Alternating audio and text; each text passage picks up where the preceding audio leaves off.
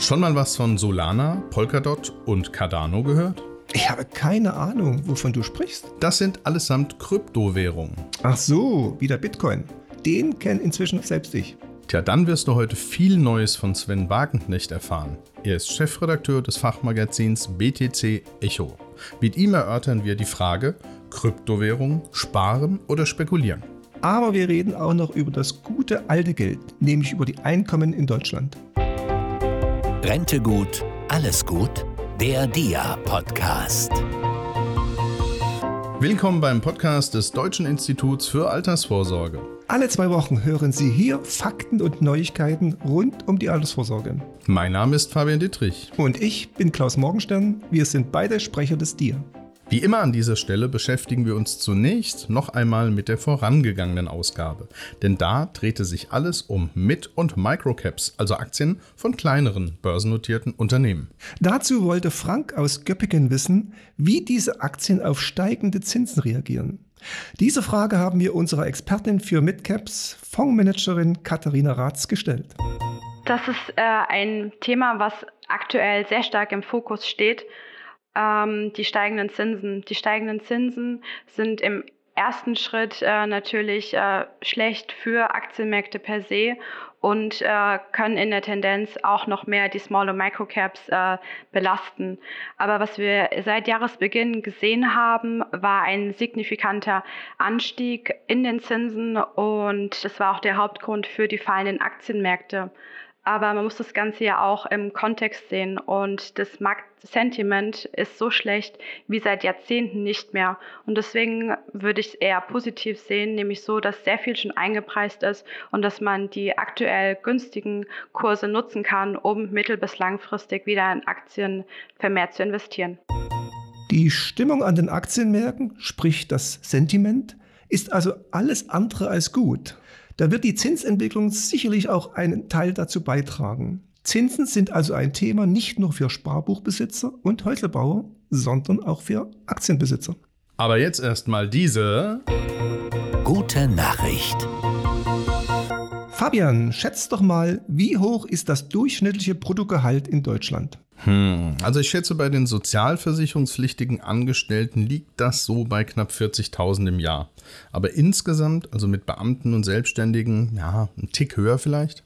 Du bist immer noch zu knausrig. Es sind im Durchschnitt 49.200 Euro. Ja, ist ordentlich, aber mit dem Durchschnitt ist das ja so eine Sache. Eine kleine Gruppe Spitzenverdiener zieht den dann ja ganz schnell ein gutes Stück nach oben. Das ist die Krux von Mittelwerten. Daher sollte man sich nie damit begnügen und auch ergründen, wie dieser Wert zustande kommt. Das haben wir gemacht in der jüngsten Ausgabe von Dia Digital, denn da haben wir einen genaueren Blick auf die Einkommensentwicklung in Deutschland geworfen. Alle reden derzeit wegen der hohen Inflation über die gestiegenen Ausgaben.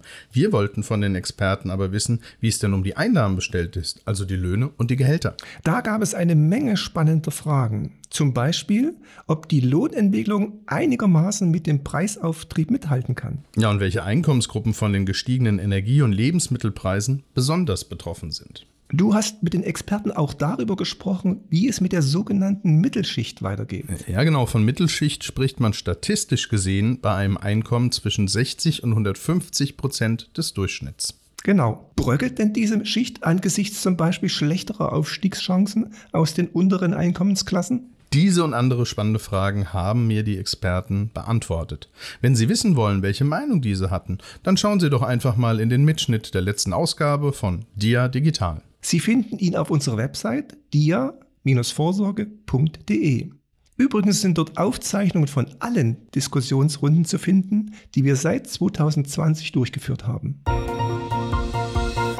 Nun kommen wir zu unserem heutigen Gesprächspartner, Sven Wagenknecht. Er kennt sich schon von Berufswegen bestens mit Bitcoin und anderen Kryptowährungen aus, denn er ist Chefredakteur des Fachmagazins BTC Echo. Wir gehen fest davon aus, dass er auch selbst in Kryptos investiert ist, aber das fragen wir ihm am besten selbst.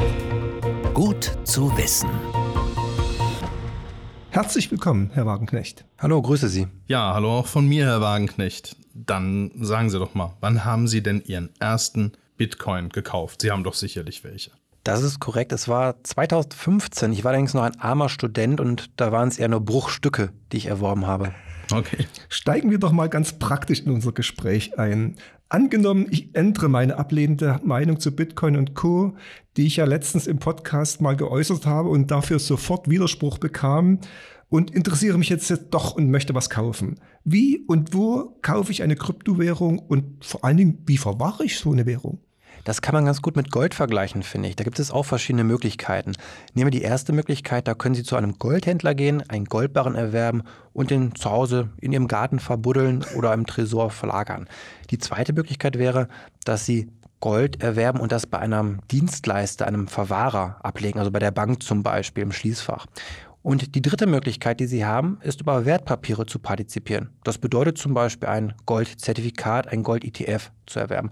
Wenden wir das Ganze jetzt auf Bitcoin an, dann haben wir genau die gleichen Möglichkeiten. Sie können also zu einem Bitcoin-Händler gehen, dort den Bitcoin erwerben mit Eurogeld, mit Ihrer Kreditkarte zum Beispiel und sich diesen Bitcoin auf Ihre Wallet, also auf Ihre Geldbörse sozusagen transferieren lassen.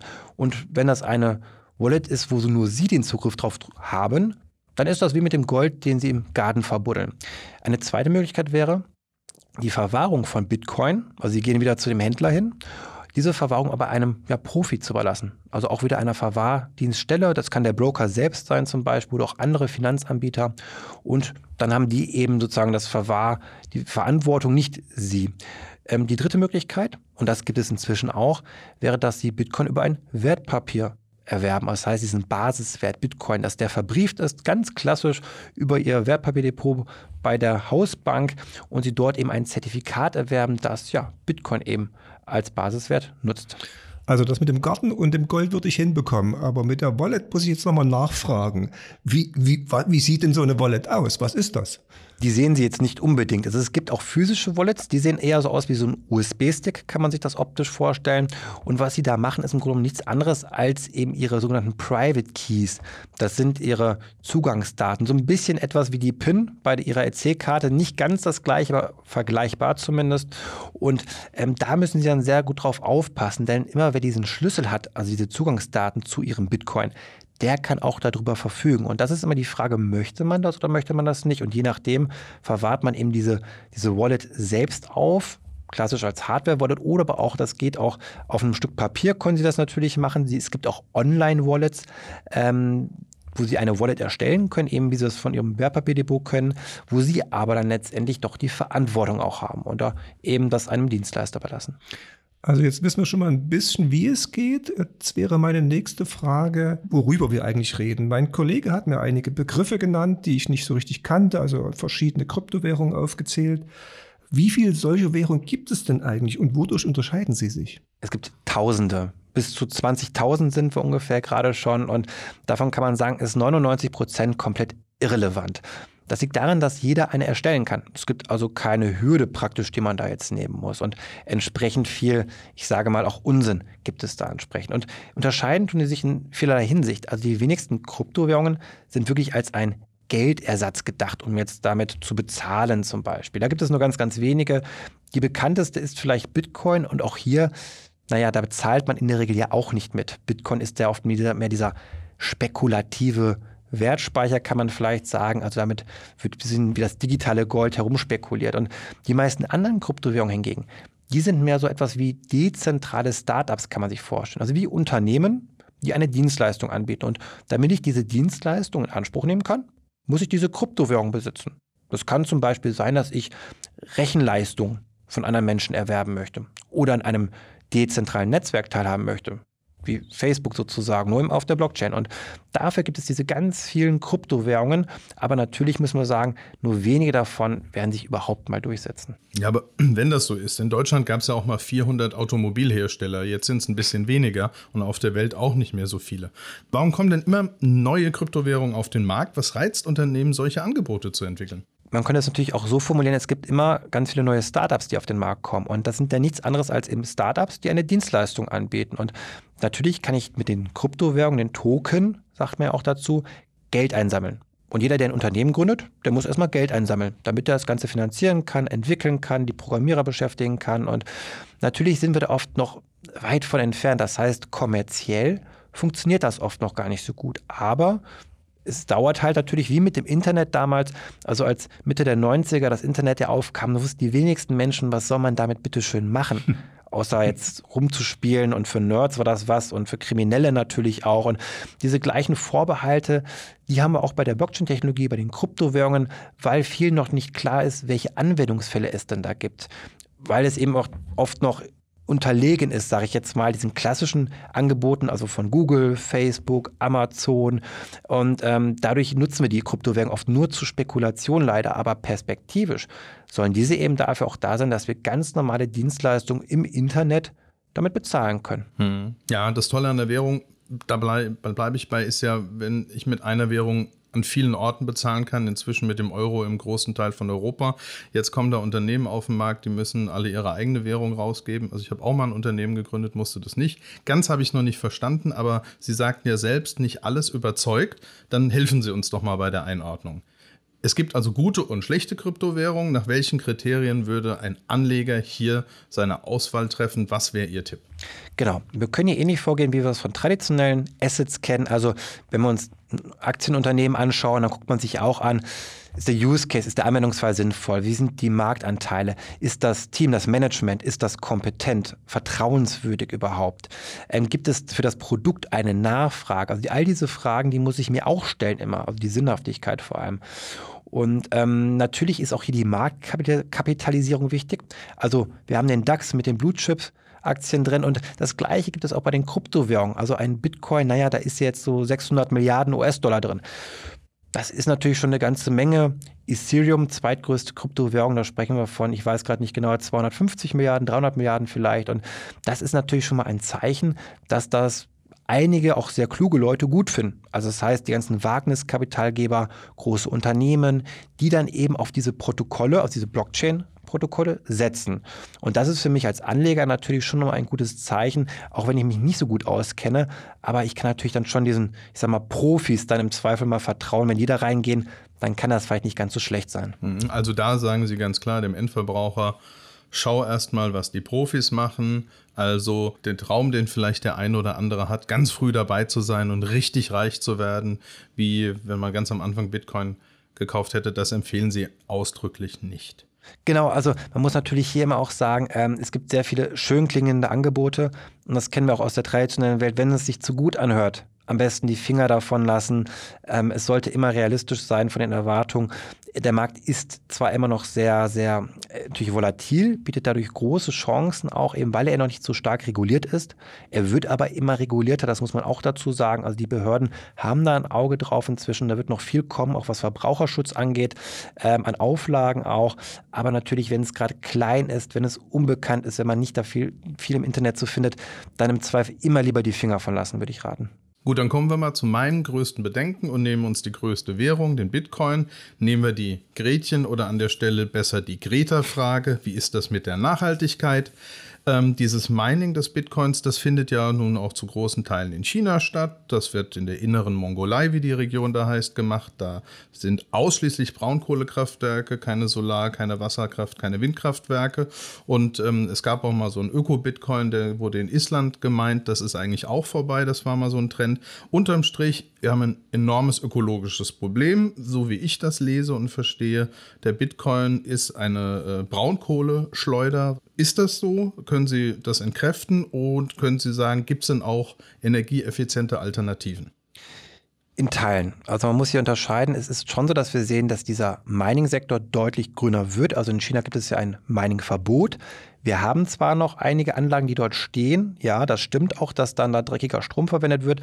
Die Tendenz ist aber ganz klar eher Richtung nachhaltiger Strom, regenerativer Strom. Und ähm, ja, es hat ja auch einen Grund, warum Bitcoin so viel Strom verbraucht. Man muss natürlich sagen, es gibt Kryptowährungen, die tun das nicht. Aber hier ist natürlich mal wichtig zu verstehen, dass es bei Bitcoin vor allem um Dezentralität und Sicherheit geht. Und da ist dieser Mechanismus, der so viel Strom verbraucht, eben auch der beste, den wir kennen. Also die anderen, die nicht so viel Strom verbrauchen, die können halt das nicht im gleichen Maße gewährleisten. Und das ist natürlich gerade bei einem Bitcoin, wo eben so viel Geld drin ist, wo wir eben darauf vertrauen müssen, ganz, ganz wichtig das Argument. Und da würde ich noch hinzufügen, dass wir neben eben diesen nachhaltigeren Tendenz, die wir einfach sehen, auch sehr von profitieren können, also auch in der traditionellen Energiewirtschaft, da wir Bitcoin-Mining-Anlagen an- und ausknipsen können. Das heißt, wir können Netze dadurch besser steuern, auch wenn wir Überlasten haben. Wenn also zum Beispiel eine Fracking-Anlage in den USA, und das wird dort eingesetzt bereits, überschüssige Energie hat, beziehungsweise auch Abgase verbraucht, die sonst verbrannt werden, die kann ich nutzen, Überschussenergie, um damit Mining zu betreiben. Das kann interessant sein zur Steuerung von Energienetzwerken. Ein anderer Punkt ist, dass es eben so stark auf die Energieeffizienz ankommt bei Bitcoin, dass die Unternehmen, also Intel zum Beispiel, Nvidia, die ganz, ganz großen Hersteller, die weltweit unsere Computer, Chips und so weiter und so fort auch machen, unsere Grafikkarten herstellen, dass die darauf optimieren, auf diese Energie. Das heißt, durch das Bitcoin-Mining profitieren wir auch in allen anderen Industrien davon, dass die Grafikkarten immer effizienter werden. Also es gibt durchaus auch positive Effekte, die von dieser Industrie ausgehen. Und abschließend hier vielleicht nochmal ist meine, mein Punkt, der mir sehr wichtig ist hier, ob etwas zu viel Strom verbraucht oder nicht, ist immer sehr subjektiv. Also auch Netflix schauen, äh, streamen, Videos gucken bei YouTube, das verbraucht auch alles sehr viel Strom. Das kann ich sagen, das ist ja Quatsch. Deswegen verbiete ich es. Das ist immer sehr subjektiv. Und für die einen hat Bitcoin einen Wert, für die anderen nicht. Aber deswegen zu sagen, wir verbieten das jetzt deswegen, das finde ich mal so ein bisschen ja moralisch überheblich vielleicht an dieser Stelle. Denn ähm, was einen Wert hat oder nicht, das muss im Zweifel auch dann die Nachfrage, finde ich, äh, bestimmen. Mhm.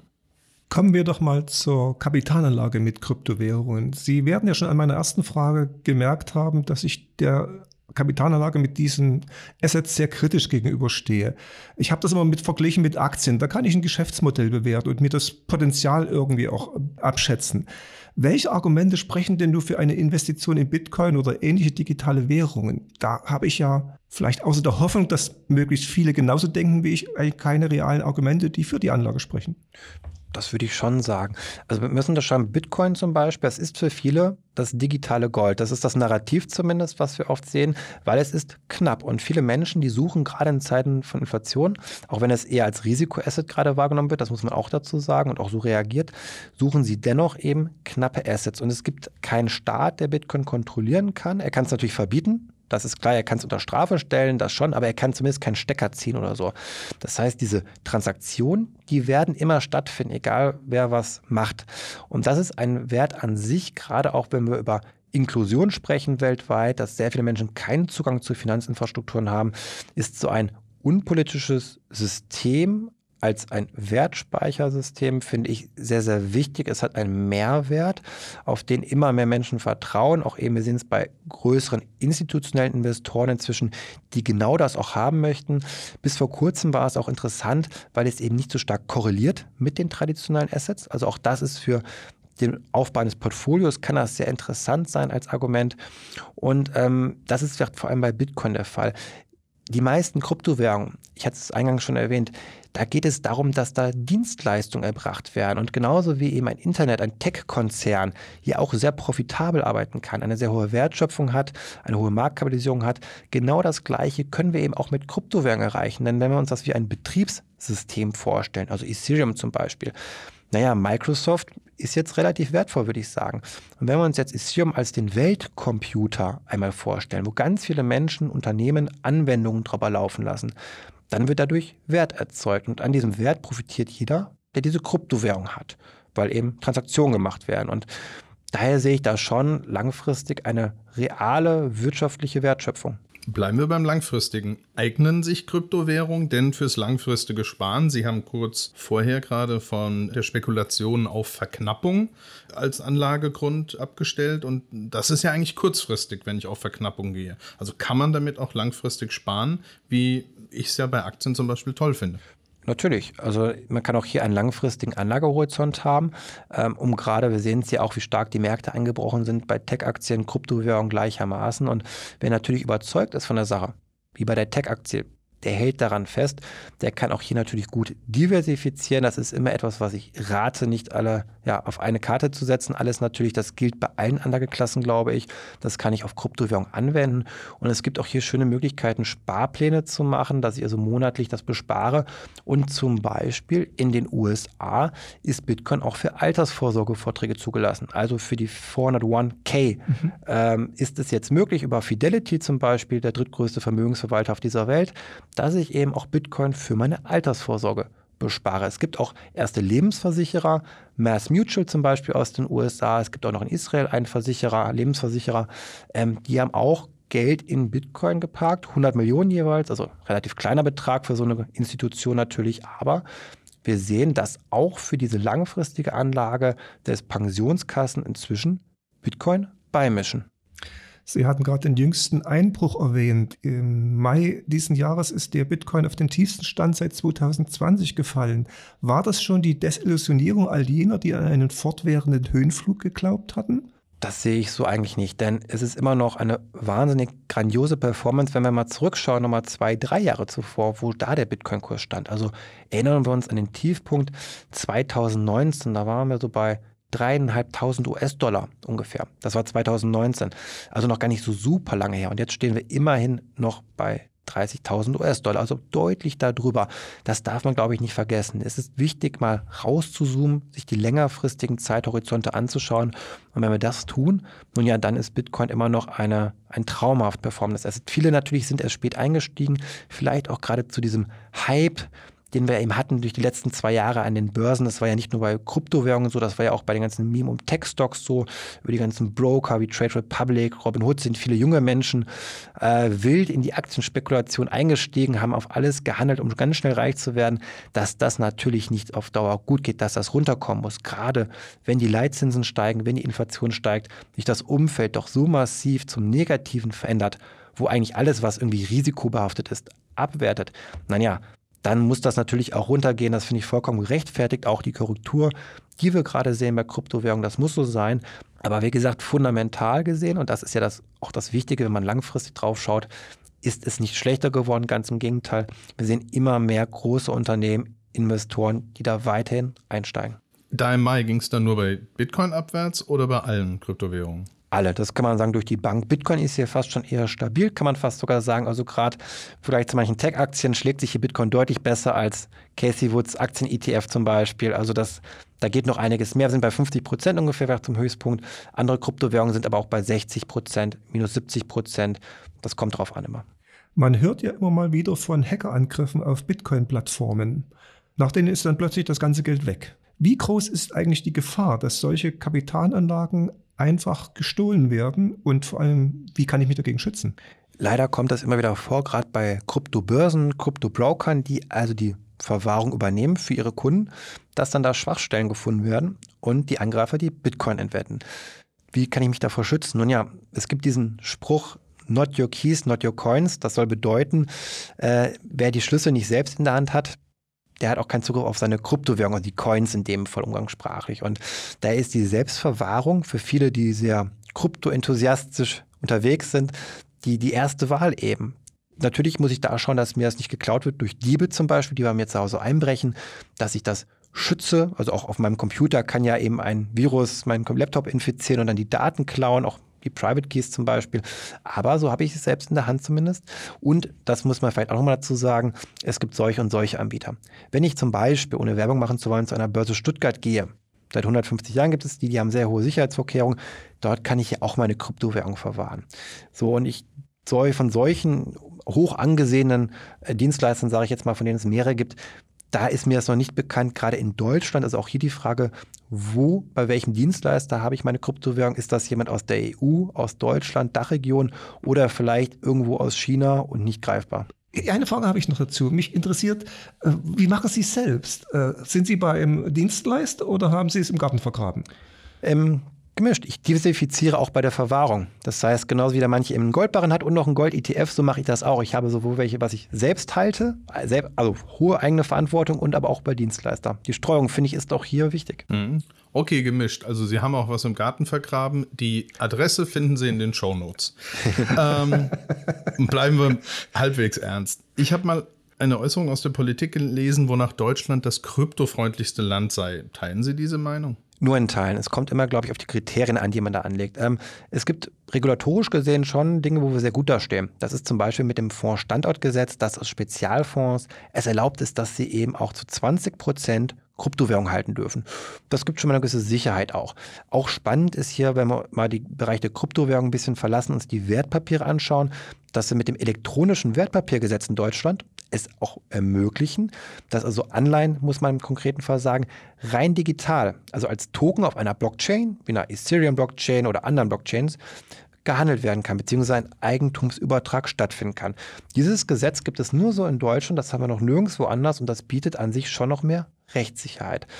Aber man muss auch sagen, natürlich es gibt hier hohe Anforderungen natürlich durch die BaFin. Das ist natürlich sehr gut auf der einen Seite, diese hohe Rechtssicherheit, nach der viele andere Länder auch streben. Aber es macht es nicht unbedingt immer einfach, etwas durchzubekommen. Und ich glaube, es ist ein, eine Geschmackssache. Manche würden sagen ja, manche nein. Okay, wir machen einiges besser als andernorts, egal was Elon Musk sagt.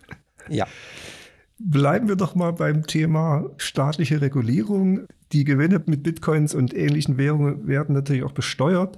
Wie ist denn nur die steuerliche Behandlung von Gewinnen aus diesen Kryptowährungen?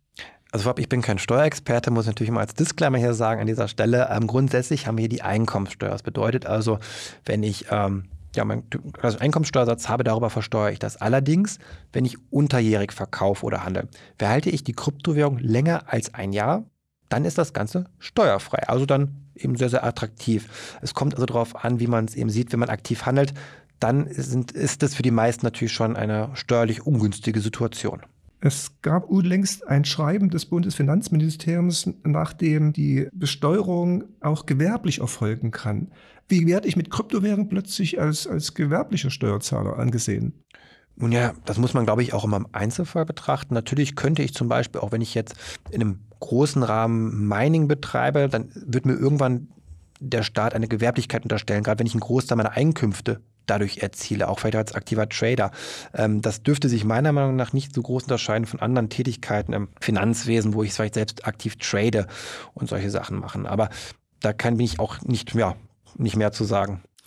Tja, dann würde ich sagen, kommen wir zum Schluss. Und da stellen wir unseren Gästen immer zwei Fragen. Und die eine lautet, wie stehen Sie zu einem geplanten staatlich verwalteten Fonds für die Altersvorsorge? Da bin ich ein absolut großer Befürworter für zu. Ich glaube, wir brauchen eine, eine Säule, die sich eben auch aus Wertpapieren speist. Das ist eine, eine Stabilität, die dadurch reinkommt, meiner Meinung nach. Und wir sehen es an anderen staatlichen Fonds, das kann gut funktionieren.